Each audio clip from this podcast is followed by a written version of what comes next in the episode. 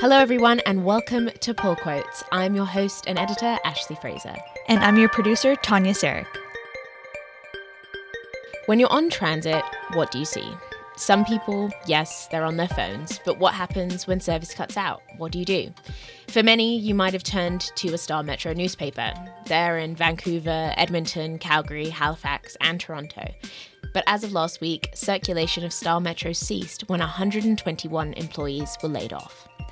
This staff reduction followed the Torstar's major national expansion and rebranding of its commuter newspapers in April 2018, which included changing the name from Metro to Star Metro and hiring 20 new reporters in five of Canada's largest cities. This felt like a major blow to journalism in Canada. Taryn Grant, a reporter for the Star Metro in Halifax, was the first to break the news on Twitter. She said, A fairly unsurprising turn of events. The Toronto Star is shutting down the Star Metro newspapers across the country, which means I, and all my colleagues in brackets, will soon be out of a job. Last print edition coming December 20th. So we're going to unpack that today. And now we're joined by Hannah Alberga. She is a web editor here at the Ryerson Review of Journalism, and she was quick to cover this story as soon as the news hit. Welcome, Hannah. Hi. So, Hannah, walk us through what happened last Tuesday. I opened Twitter and the news just hit. Every single person was commenting on Taryn's tweet, which I think broke the news. And it was clear that something big happened like you said, all the newsrooms are going to close on December 20th. And originally, the numbers that um, Toronto Star was projecting was that 73 employees were laid off, but then Unifor published a letter saying it was actually 121 employees that were laid off in total in Vancouver, Calgary, Halifax, Edmonton, and Toronto. And this is actually even bigger than just Star Metro. It was also um, some of their smaller newsrooms in um, Southern Ontario, like um, the Waterloo Record. So this was really, really big news and it hit the Canadian media landscape hard. Mm-hmm. And how did employees at Star Metro find out about this? So I spoke to Taryn Grant the following day, and so on Tuesday around 12:30 p.m., Star Metro employees got an email that said they were going to have a staff meeting that afternoon. And by 4 p.m. in the Halifax newsroom, all of the employees received layoff notices. So that's three journalists and one editor. They actually um, brought in uh, human resource employees from Toronto to to give this news, and it was a huge blow to the newsroom. And later, obviously, they found out that this happened in all of the regional bureaus. So so Taryn actually got the email when she was reporting a couple hours outside of the city. So she was in the car when during the their meeting, which she actually was really happy about because she didn't have to like physically react to it the way mm-hmm. that her colleagues had to. And she got back to the office, sat down with a human resource employee, and everything just happened really, really fast. She had to still like file a story that night because they're working until December 20th, right? So mm-hmm. there's they're still reporting and she said they're all still determined to like be doing their best work. And as it happens, her story that day that she was working on was printed on A2 of the Toronto Star. Mm-hmm. So there's clearly a lot of value to these journalists' work.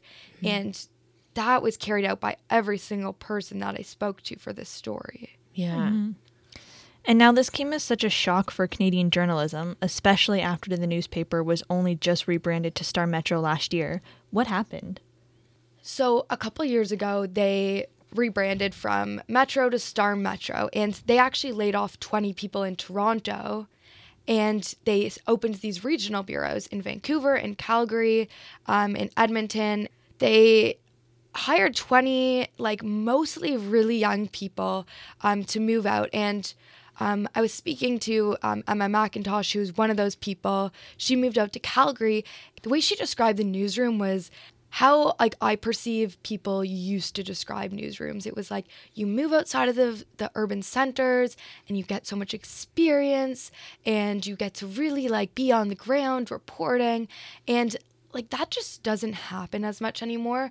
Even if you move like very far away from urban centers, like they have very few employees now, and it's unlikely that it's going to be a young person that's going to take that role. That was the conception of these newsrooms. There's so much hope in these newsrooms, especially for the, the young people that were populating them. And you could really tell that in the way that they, they describe it now. Mm-hmm. Mm-hmm. Mm-hmm. So, can you walk us through who was let go and has anybody been hired? So, Everybody from Star Metro was let go. All of the physical papers will be discontinued, and they're going to open what they call digital bureaus, which will actually just be published in the Toronto Star. And there's going to be 11 new jobs um, under this digital bureau. So that's going to be one um, reporter in Halifax, five in Alberta, and five in Vancouver. And also, these jobs are opened up to anyone. Absolutely anyone can apply to these jobs. Right. So Taryn actually described this like the Hunger Games. We're kind of in a Hunger Games situation, um, and we'll have to wait and see sort of what that becomes. If people want to continue working in the city, which a lot of people moved to be working in these places and don't really want to uproot their lives again, they have to fight for these jobs.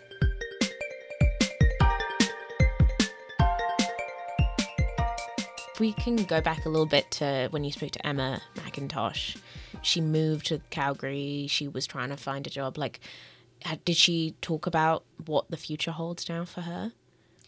Yeah, so Emma was like such a she's such a case study of exactly what like the hope of these newsrooms were. And yeah, so like you said, she moved out to Calgary um in 2018 and she originally didn't really want to move because her whole family is is here. Um, but you know, she she knew that it was the right thing to do because there was opportunity and there was an opening at the newsroom in Calgary.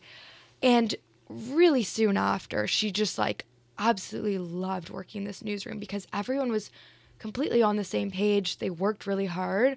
And she just kept saying, like, they were just figuring it out together and you're doing the damn thing. Like, thing. They just were being journalist. And right off the bat before the launch even happened she was in saskatchewan um, reporting on the humboldt bus crash. And she was with veteran reporters. She's with Ian Hanomansing like mm-hmm. new york times reporters. Like this encapsulated a lot of the opportunity that these newsrooms offered. Now, um, actually in May, Emma moved back to Toronto to work at the National Observer. She still thinks a lot about that newsroom and she always says like if she could bring that newsroom to Toronto where her home is, like that would be the ideal situation. Oh man, like I, I always like I always would say like, oh man, if only I could like get all of them to work in Toronto so that I could like have the best of both worlds. it's, hard, man. Like every every young reporter has to relocate at some point to another city, um, get a chance to do some stuff you wouldn't get to do in Toronto, and uh, Star Metro was like the best place to to do that. A lot of people do say that there was writing on the wall. Toronto Star has opened and closed newsrooms twice in the past mm. couple years, so it's not earth it's not shattering news because there's been so much fluctuation, but it doesn't make it any less devastating. I know you also spoke to Vicky Mochama, um, who worked at Metro before it rebranded. Another one of those employees that left before this happened. What did she say? Yeah, so Vicky was speaking a lot about how readers are going to be impacted by this. Mm-hmm she was saying to me that she would receive comments from people that read the Metro on a regular basis saying that they were learning English from the paper, saying that they were older people who felt isolated, and the paper kind of made them understand their community better. And that's like what the big loss of this paper is is that we know that there's like very few community really oriented papers, and the Star is a much bigger. It's a legacy paper Exactly. Yeah. And although these were under the name, they still had that community reach. Mm. And I think that that's a big difference here that needs to be emphasized because the digital bureaus are going to be under the star name and that's going to change that community feeling. Yeah. And what does this recent loss in Canadian journalism say about the journalism landscape? I've been thinking a lot about this because there's a few different narratives that are going on in the journalism landscape. There's the one that journalism is on the demise and print is dying, which I don't necessarily believe to be the full and absolute truth. I think that there's mismanagement and that I think when traditional legacy media assimilates digital bureaus that are actually kind of like doing their own thing and really being able to engage with an audience. And then they assimilate them into their bigger brand. They lack they lack that agency that they once had when they were just mm-hmm. sort of like a counterpart. Um, and i think that that that is a problem that needs to be acknowledged because it's making it challenging for legacy media organizations to actually be able to to pivot towards digital because if we're still holding on really tight to our roots mm-hmm. and we're not actually engaging in what's going on like within the digital sphere that's a problem because it's it's it's taking away from what a lot of young journalists can do and it's making it challenging to actually move forward in these transitions because they're they're not actually moving forward. They're trying to stay they're trying to stay where they are and mm-hmm. still make money in the same way that they used to. Yeah. And and on that note, um there was a recent article in the conversation by Sabrina Wilkinson, and uh, she wrote a piece titled Canadian Journalism in Decline Fewer Permanent Jobs, Less Security. Um, so we actually spoke to her earlier, um, and here's what she had to say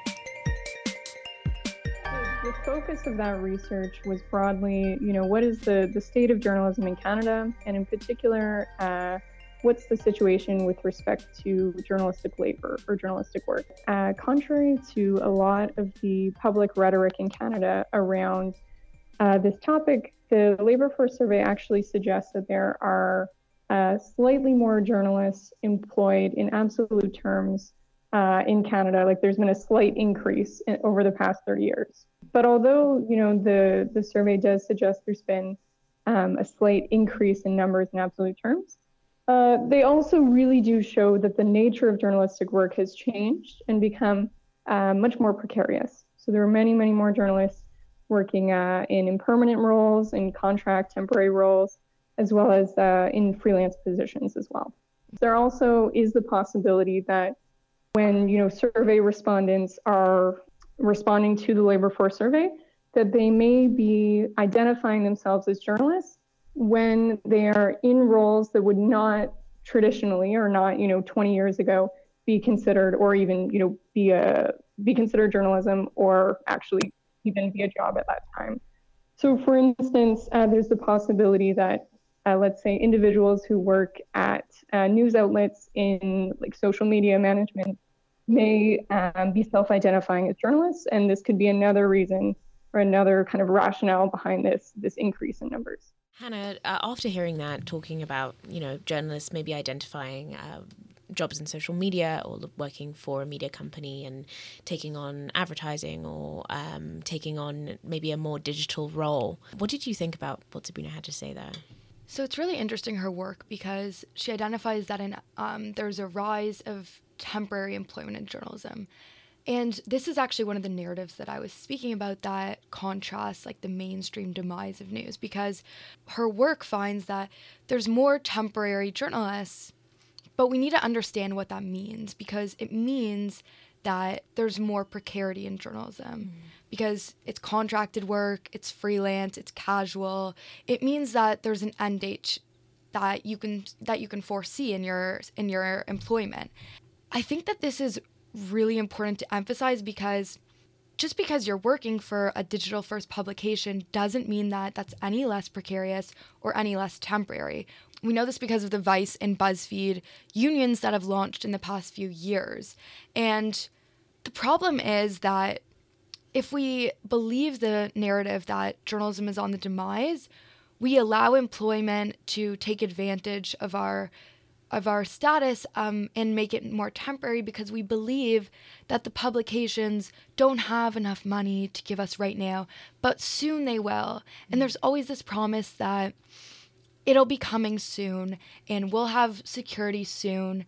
But unless there's a bargaining agreement, there's no there's no promise that that that, that will happen. Mm. And that's why we're seeing such an influx of newsrooms um, unionizing because we're realizing that we're on our own here. Mm. We are on our own as journalists. And the more we come together, like the less precarious it can be.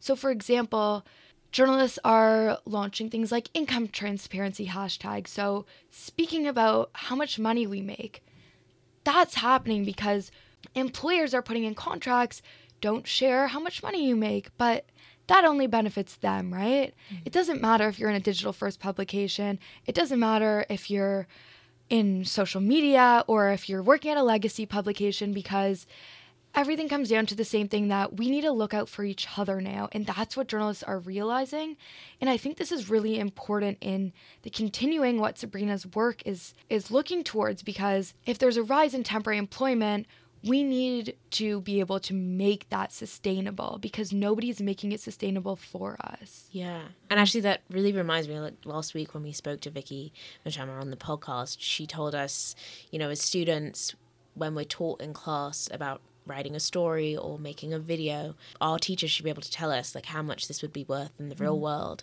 But I, I think they wouldn't say that because we don't know. We mm-hmm. don't know how much all of these things are worth. We hear grumblings that some newspapers pay a dollar per word for freelance, some pay less than that. That's in the high range for the most part. It's there's so many uncertainties for this particular industry. Whereas if you go into business, if you go into the sciences, there's usually like a standard level based on your qualifications that you might get paid, right? Yeah. So um, I'm I've been doing a lot of research about this because I'm really interested in as we launch into our own careers, being educated about the precarity of journalism is really important and I'm really feel adamant about journalists being educated about this before they go into the like Vicky said, before we go into the workforce or before you start freelancing even on your own time because it's been explained to me by people that have devoted their entire careers to researching labor in journalism in that em- employers are always going to try and pay you the least amount possible. That's not that's not just in journalism. That is just a fact. Mm-hmm. And if we're not educated on how much our coworkers are making, then we are not able to actually advocate for ourselves. One of the really interesting things is there's a crowdsourced um, website right now. And also, there was a, a, spreadsheet going around a few weeks ago where journalists are just anonymously writing how much they get paid per word.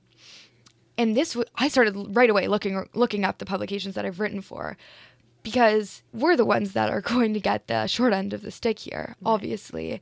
And if there's a way that you can prevent that early on, then employers are going to treat you differently because they know that you're coming in equipped with that information. Mm-hmm. And in my opinion, that should be a core part of J school now, mm-hmm. in addition to like how to make a living off of freelancing, because we know that this is the reality of the state of the industry that we're in and doesn't make us love it any less. We just need to figure out how to make it sustainable. Yeah.